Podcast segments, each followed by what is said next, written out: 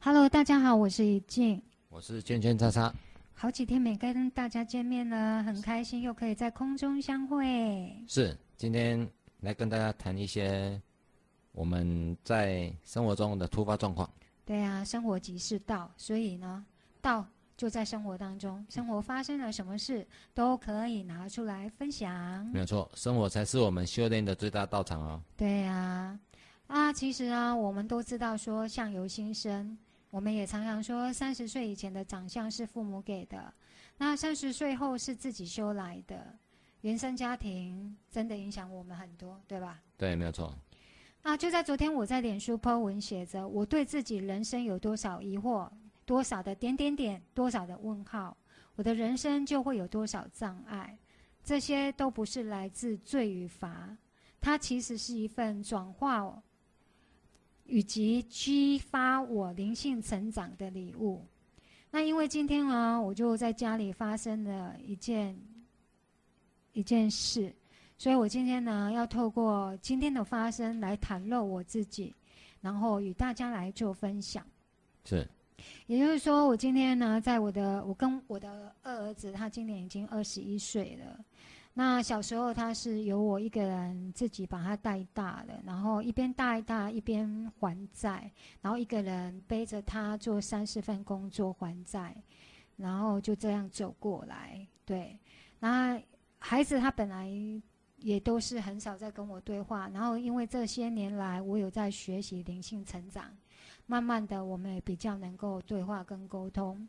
那就在今天早上，孩子跟我啊、分享的，他有一个记忆，就是我曾经拿刀，然后对一对他的父亲相向，然后在那个当下，我有点呃吓到，就是哈，我就问他说：“那是你几岁的时候？”他说忘了。他忘了他几岁，他还很小，但是他就是有这样的记忆。然后我就说，那这个记忆造成你对这件事的解读是什么？情绪是什么？他说他觉得爸爸是受害者，然后我是很很强势、很霸道的一个妈妈，然后他觉得我是加害者。然后在那当下，我听到他这样的感受，然后我问他说：“你会有什么？你有什么样的情绪？”他说：“他觉得爸爸需要被保护的。”然后对，因为我是加害者嘛，对，所以在那当下，我有愣了大概一秒钟的时间。我问我自己，是不是应该真实的对他表达过往我发我们曾经发生过的一切？然后我就又在问我自己：如果我不表达我们曾经的真，我内在的真实，那是不是他会跟着我一样，带着这样的解读来走向我自己的人生？那当然，我选择后后者，因为我有这样的一个经历，我选择后者，就是因为我也是这样解读我继母的。对，因为我继母当初在跟我继跟我父亲吵架打架的过程当中，我也觉得他是一个非常强势跟霸道，因为他的行为就让我觉得他是一个霸道强势的人。然后我解读啊，然后他又有一个动行为，就是他在吵架当中，他很爱数落我，我父亲没有家庭背景，家里没有钱，什么什么。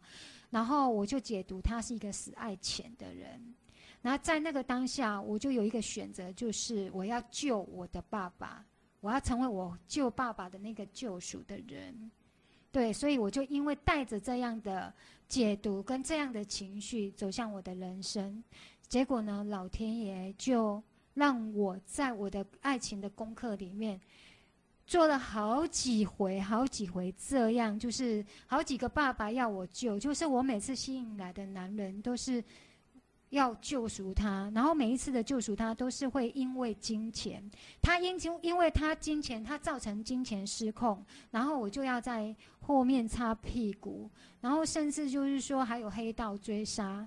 然后为了要跟这样的一个男人在一起，我都选择，因为我我选择了要跟继母不一样，所以即便我背了再多的债，我都会觉得，嗯，没事，我可以的，因为我我才不像父我的继母那样，所以我背债我都觉得，嗯，我我就是跟我就有一种想要证明说，你看你看，我就是跟继母不一样，对。可是你背这么多，然后这个人又在过程当中一直在在给你，比如说我已经背债背了。一百万，然后我再还一点一滴的还债，他又在过程当中一点一滴的去加租那些债务，然后又让我一直扛扛扛扛，但我情绪真的是受不了，我会失控。那当我失控的时候，我就会去跟他阿 Q 说：“你可以不要这样吗？”可是我每一次的阿 Q 都是为国的，我每一次阿 Q 都是换来他的一种就是挑衅，或是他觉得这又没什么，或是他觉得。就像，或许他恼羞成怒也说不定，就是他就会想要激怒我。然后每一次激怒我被他激怒的时候，我就会情绪来了。我那种情绪的背后，我自己真的有一种有理说不清，有一种有苦难言，有一种说你也不要这样，救救我吧那一种情绪跟委屈。可是从来都没有，所以我后来真的就是觉得说我真的忍无可忍，我的情绪又失控了下的当下，我真的就是拿起一把刀来。我就是真的想说，好吧，那就是同归于尽。但不知道我看在我的孩子眼里，他就觉得，在他的眼睛所见，他觉得妈妈是强势的，妈妈是爸爸是受害者的，爸爸是需要被被被救赎的。所以在他的，我有在这里，我又有一个看见，就是，所以他现在我在跟我的老公如果有争执。有吵架的时候，我发现他也都是站在你那一边呢。啊，因为那个既定印象在他心里面还没办法抹去，就是他一直觉得你是一个很强势的女人。对，所以他每次吵架，你有没有发现，他都想要，他都会站在你那里帮你讲话。对，因为他也以为我我也是受害者。对。所以他就是，你看，这已经影响了他。对，这已经在他身里面，在他心里面已经根深蒂固的观念了。可是为什么？因为他并不知道这些事情背后的真相是什么。对，所以当我选择把我内在的真实感受，当时候发生的事，我的感受是什么，一五一十，全部表对他袒露出来的时候，呃，他低着头。心里很不好受，然后也不敢看我的眼睛，因为他知道他误解你。对，然后在他的眼睛里，我看到他对我有一种，好像是他误解我的那一种心情。然后我告诉他说：“孩子没事，因为至少我们在这个时候，我们可以同时做了疗愈。而且我跟他分享说，你知道吗？因为你。”把这句话真实的表达出来，你的小时候的记忆，你真实的愿意跟我表达，你不只是疗愈了我们两个人的关系，你也明白了看见的事实，然后你也，你你也带领着我去疗愈了我跟我继母那一块，然后他就问我说为什么，我就跟他说，当初我继母也是像我这样对你的爸爸，但是我当初也是像你这样的解读，就是我的继母就是一个霸道、强势。然后我的继母就是一个，我的解读就是一个十爱钱、霸道强势的人，但我并没有因为深入去了解继母在强势霸道背后的那个情绪是来自于隐忍。一个女人为了成全一个家，为了要把这个家守护起来的一种隐忍。我知道，因为其实。如果一个女人可以每天都很优雅的生活，谁会想要像母夜叉一样？嗯，然后再来就是我继母每天骂数落着我的爸爸这些什么没有钱啊什么，其实我也没有深入去了解到我继母其实在他说在那个我被我解读为他是死爱情的背后的情绪，其实是来自于对生存的恐惧与不安全感。当然啊，因为。如果说他会一直数落你的爸爸家里是没有背景的，那表示说他们什么都必须靠自己。对，然后都是我继母一直在努力，我爸爸就是一种游戏人生的态度。那那这样他压力肯定也不会比你小啊。对，但是我并没有，因为我他的压力很大，所以他对我的方式又是这么的粗暴。所以在我那个当下，我眼睛所见，然后我自己所遭遇到的，我就我就觉得他就是这样一个强势霸道的人。然后在那个时候，我的解读就是这样，然后我的情绪就是我要保护我的父亲。是。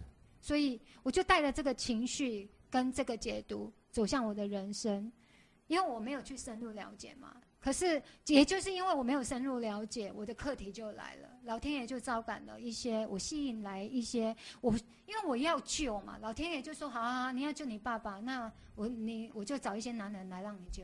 哦，所以这个起因是因为当时你并没有去了解到你继母这样子做的背后的那个实相是什么。我背我继母其实背后的实际上就是来自一种无能为力，一个想要圆满一个家庭的隐忍，隐忍再隐忍，对，对不对？然后也来自于我爸爸游戏人生的一种对让他对生存与恐惧的不安全感，啊，我都没有去深入了解这种背后情绪，我只是看到表面，我就把它命名为他就是一个强势霸道爱钱的人，对。然后在那个过程里面，我就决定了。我就这样一带着这样的解读，然后我就决定我不要跟他一样。然后我我即便我在我的爱情里面遇到了一个没有钱的男人，我都不会去数落他没有钱，因为你不想跟你继母一样。对，我觉得你这样太糟糕了，我不会跟你一样。然后再来一点就是，我已经发射了，我要救我爸爸嘛。嗯。所以，我爸爸不会让我救，那我我我投射出来这个要救谁？就是，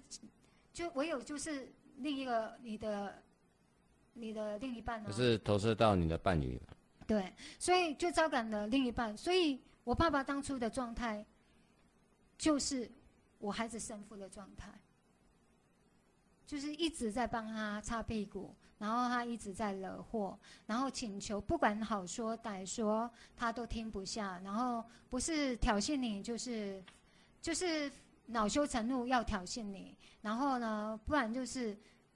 反正他不觉得他这样有什么问题，所以我真的就在那个时候情绪失控，然后就这样做。可是，在孩子的眼中，他也是一样跟我一样用眼睛看到了。对，因为他看到的样子呢，也是跟你小时候看到。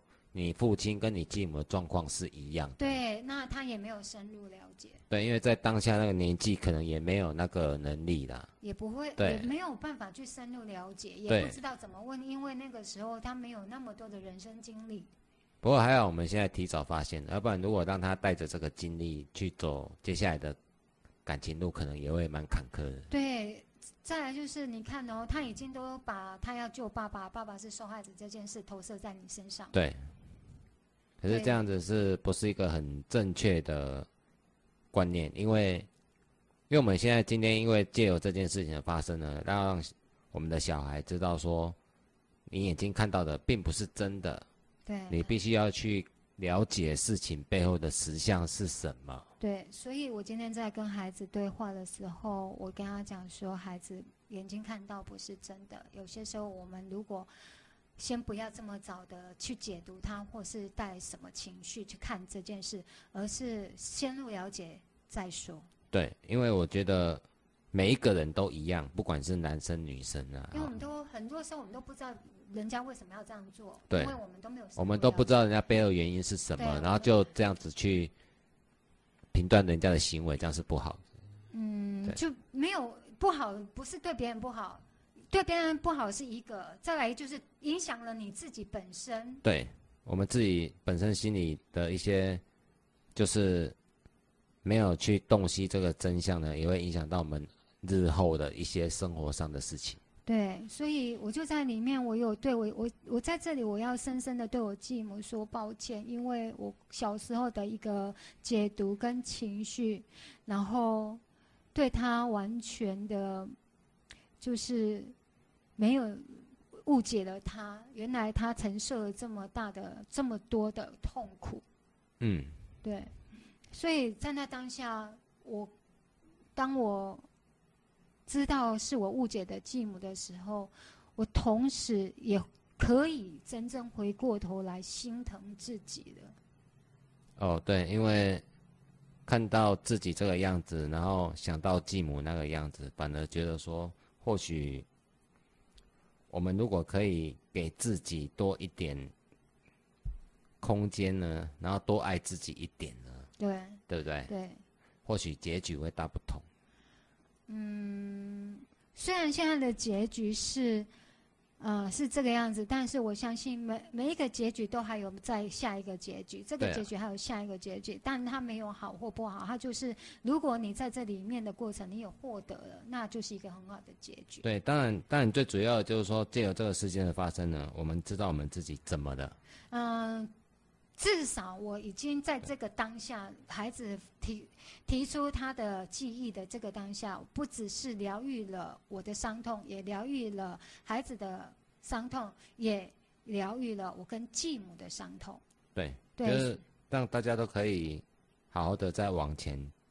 对，所以呢，在这里我会觉得说，当我们没有深入去了解的时候，然后我的人生就是这样，因为没有深入了解，再加上我有很多的疑惑跟疑问，然后我就陷入了那个随波逐流，我根本不清楚自己吸引来了什么，然后也看不见自己吸引来的这些都是老天爷的慈悲。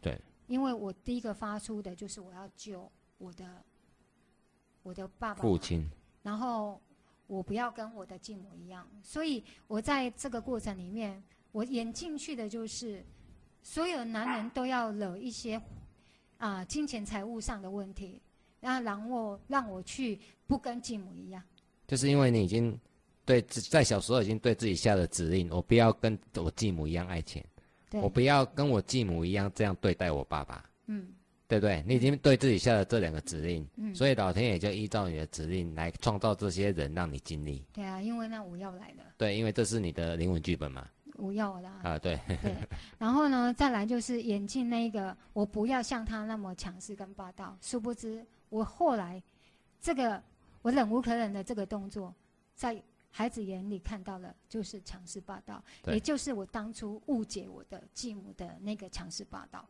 对，没错，殊不知背后真正的是来自一个女人想要完整一个家的隐忍，跟一个对生存的恐惧跟不安全感。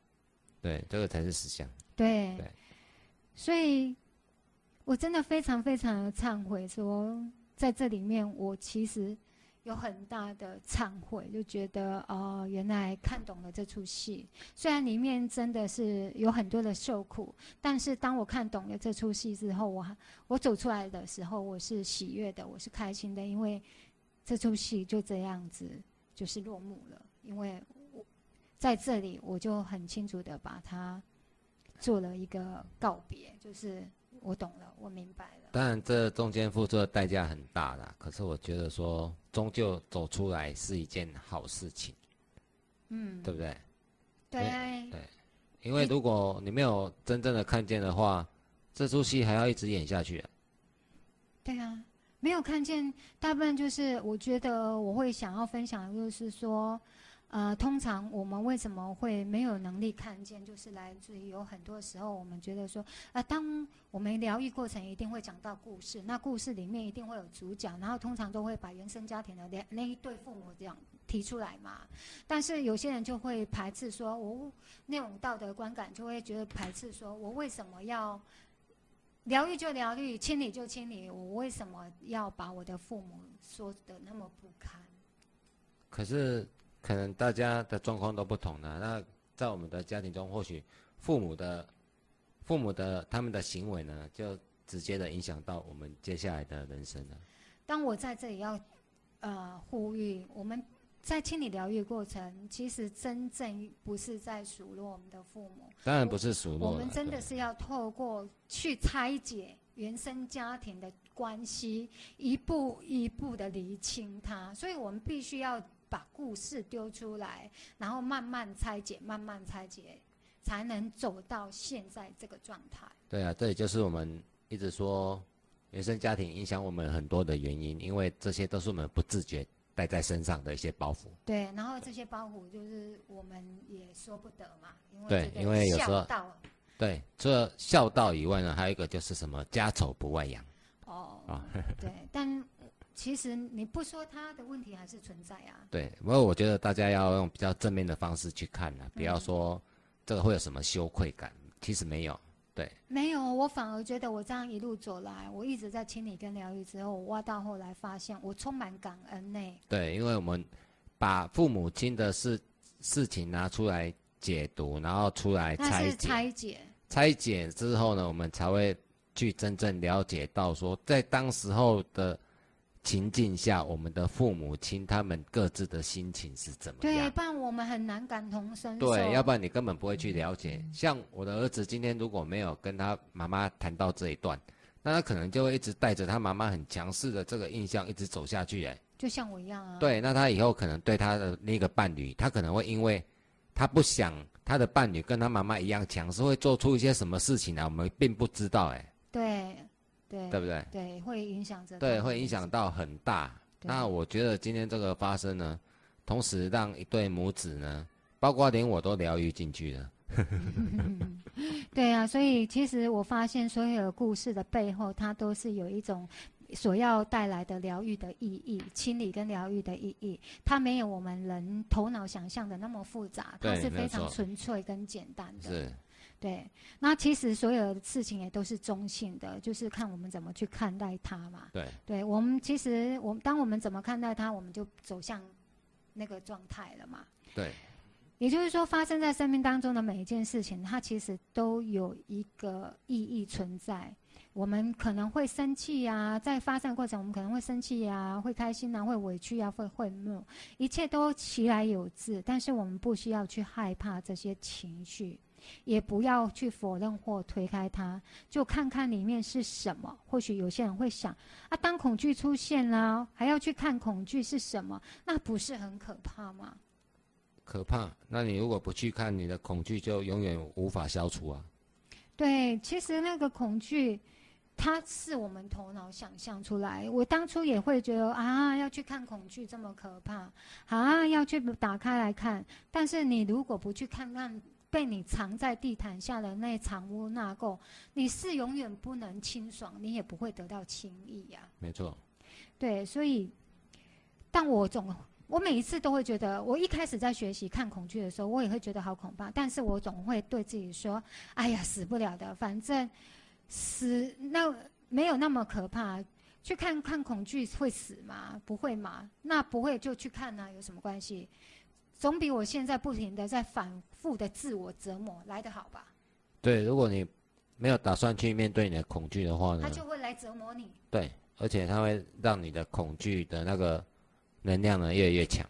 对，因为就很像啊，我们听到夜半里听到那个啊浴室里面有个声音，对不对？然后它不过就是风吹来的一阵声音，然后哗啊哗哗，然后你自己就开始想象有多恐怖。可是当你愿意开门来看的时候，你才会发现哦，是风吹了什么东西。有些人可能吓到不敢不敢开门，就直接跑了。嗯，对不对？对。就是他不敢去面对。嗯。他可能觉得里面真的有什么，所以不敢看，可能就跑了。可是有些人呢，大部分我觉得大部分人都会选择去看看吧。那如果你在这个过程都选择看看，那何不回来也看看你的恐惧？对，那你在当然，当你在看的这个心路历程，就是刚开始是很怕嘛。嗯。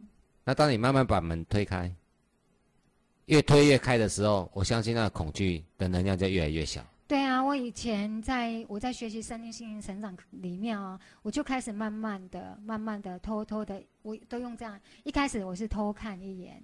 然后偷偷的瞄一眼，然后然后慢慢的、慢慢的就是你知道吗？那种感觉，就是慢慢的，然后就发现自己可以看久一点的，然后门缝我就再等下打开一点，然后再看久一点，然后我会看到了表面。当我看到表面的时候，我就会还有一股好奇升起来，就是说，那我可以再上深一点。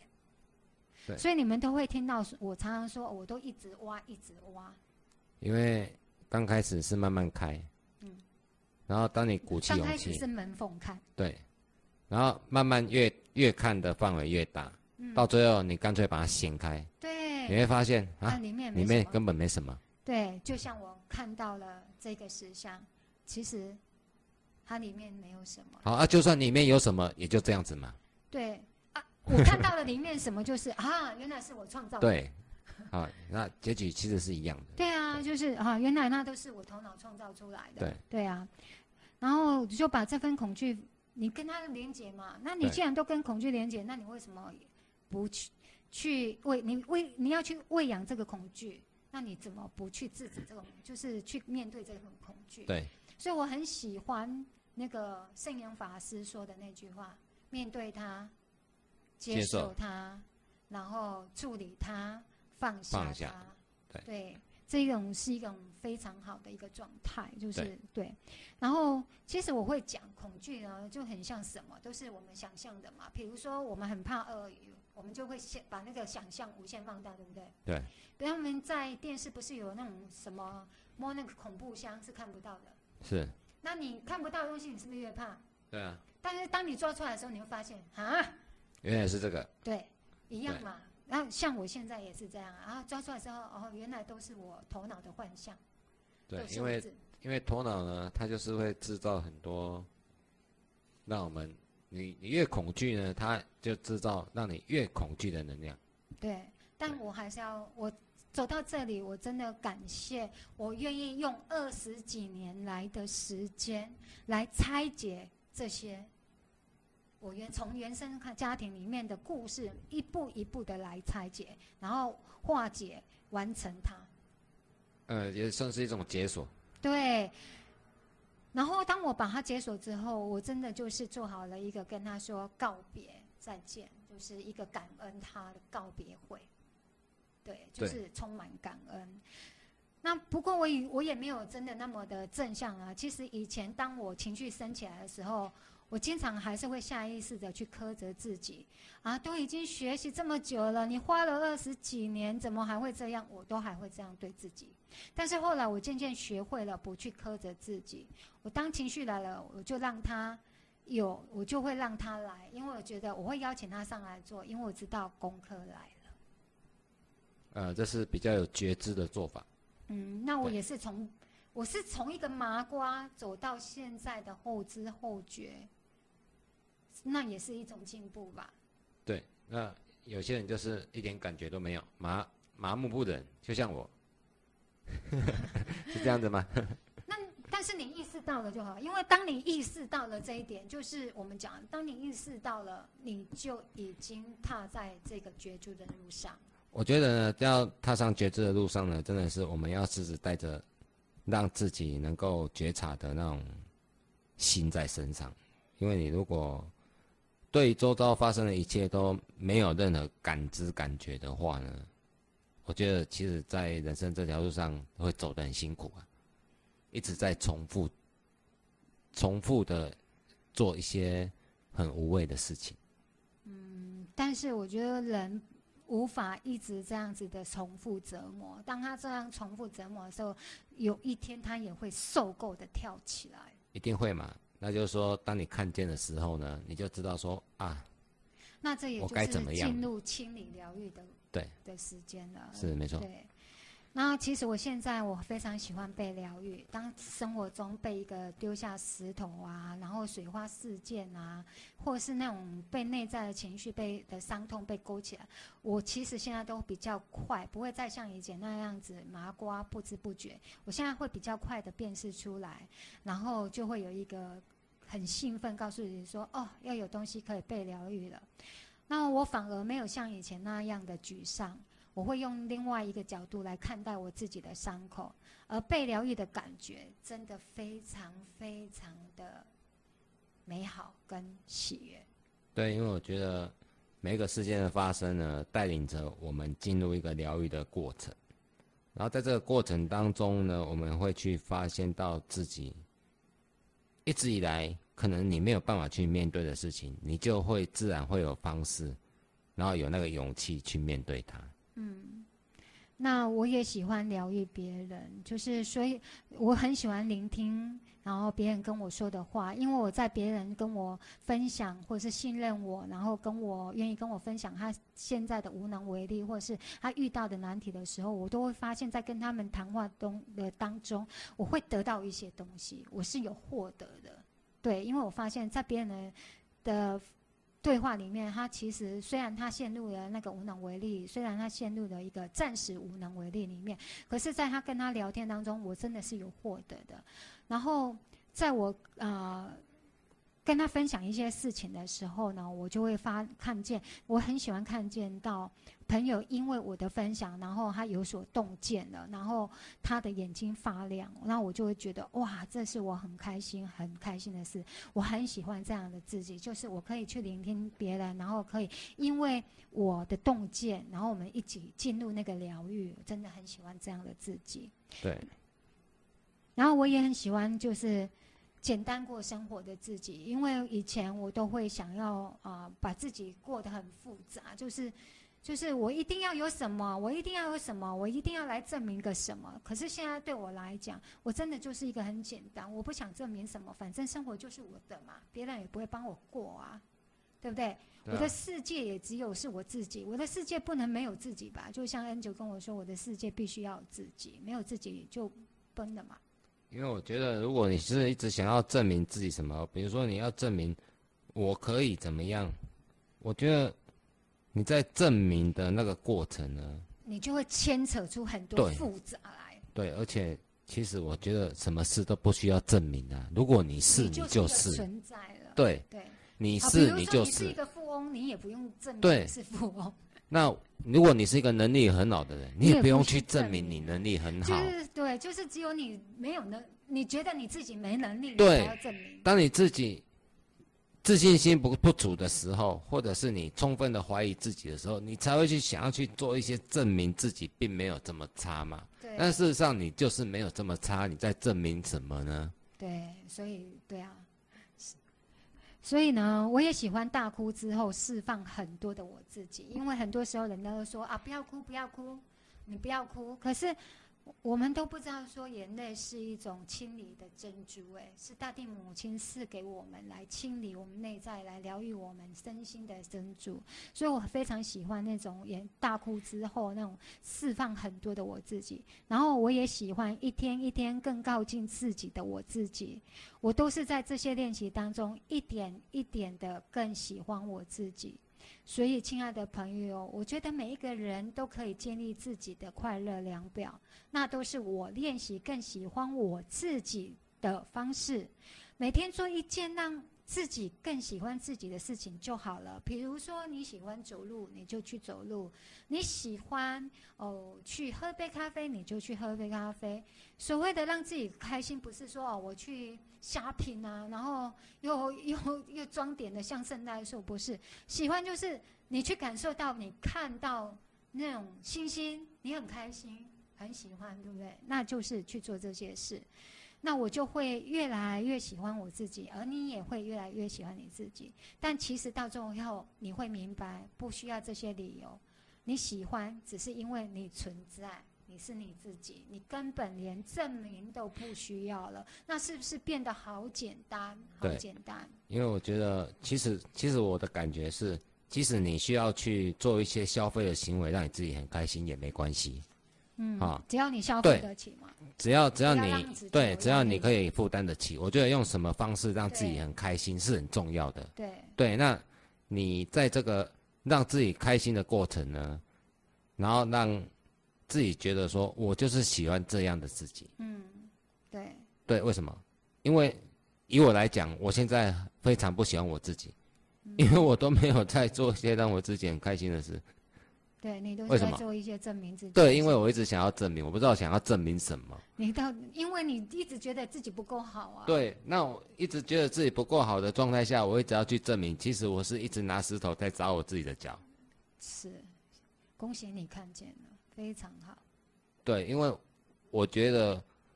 我就不用证明啊，我就是这样子，我要证明什么？对啊，你是你自己最完美的啊！老天也不是说每一个人都是独一无二的。对。如果满街都是一样的，那才恶心吧？我觉得我现在需要改变的一个状态就是，我不需要再去证明我自己是怎么样的一个人。你本来就完美的。我只需要做的事情就是，我要去挑战、超越我自己。嗯，太棒了，太好了。所以我们不是没有选择嘛？对，我们其实是可以选择的嘛，对不对？所以今天其实借由我儿子跟他妈妈发生了这件事情呢，其实同时疗愈了我们一家人啊。对，对，我们终于可以不用说啊，我们都没有选择，因为都是原生家庭造成我们这样的，不是哦。其实我们真的是可以有选择，即便你认为你自己没有选择，你也是选择了，对不对？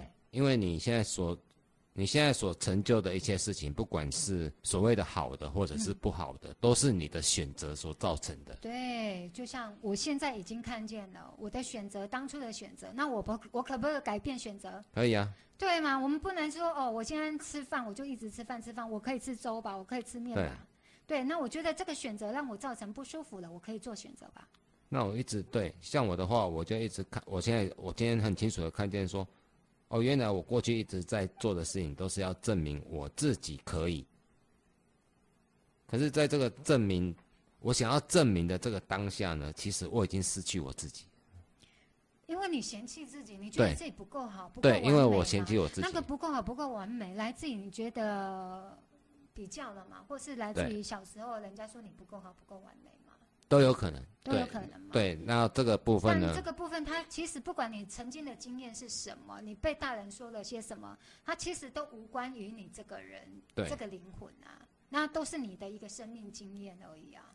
对，那我现在就是也今天呢，也很清楚的看见说，其实我不需要再去做些什么来证明自己。对，对我只要很纯粹的。很纯粹的做我自己想做、喜欢做的事情，这样就好了。对，亲爱的朋友，血缘带来多方面的继承，家庭环境也塑造了我们早年的情绪环境跟成长经历。因此，父母不只带给我们 DNA，家庭也影响着每个人的习惯、身心的印记以及回忆。你或许可以说，我现在过这样的人生，都是我爸妈造成的。你大可以这么说，但如果你已经是一个长大成人，或许应该回头来想一想，其实你是有选择的。你要跟原生家庭维持什么样的关系，那是你的选择。就算你以为自己没有选择，别忘了，那其实是你选择以为自己没选择，也是一种选择。你可以选择让爸妈继续来影响你，你也可以选择扛起对自己人生的责任。对，没有错。我觉得大家最宝贵的呢，就是我们都可以为自己的生命做选择。对，但在这边的最重要一点就是，你还是得要很清楚、清楚看见自己生命这一路走来的脉络。对，对，因为我要是不是啊，儿子跟我提了这件事，我其实还没有，我只是知道我已经原谅了我的继母，但我。也宽恕了我自己，但我没有这么深刻的去感受到那份爱跟慈悲，就是我慈悲了我的继母，我看见了我的继母的辛苦跟受苦。对，就是他当时的，当时的呈现呢，是一种无能为力的表现。对，他在求救。对。但没有人可以救他。对，没有人，因为因为没因为以我们大我们小孩来讲，就是我觉得啊，你你没人救啊，因为你都喊你要派。对。大家会给他贴上一个强势的标签，啊，你遐搞东西，家己来都好。对。那他也有苦难言啊，因为他唯一的依靠，却在一直增加他的负担嘛。是，那你有话要补充吗？我没有，我只是很很喜欢今天的看见，让我收获很多。嗯哼，好，那也。也希望我们的朋友都因为这一集有很大的收获，然后跟我们一起来共同这样的清理跟疗愈。因为所有的故事，我们生命中所发生的一些点点滴滴，不会只是我们的故事，也会是大家的故事。因为外面从来没有别人，也非常的啊呃祝福到说，如果在我们的故事里面，我们的疗愈里面有震有震撼到你，或是让你有共振，然后有触动到你的，都欢迎你可以。去好好的去看看自己，然后爱惜自己，多看看去了解自己，然后认识自己，跟多跟自己待在一起。那我们今天就节目就到此结束。好，是一静，谢谢大家。谢谢大家，我是圈圈叉叉，我们下次见哦。好，拜拜哦。拜拜。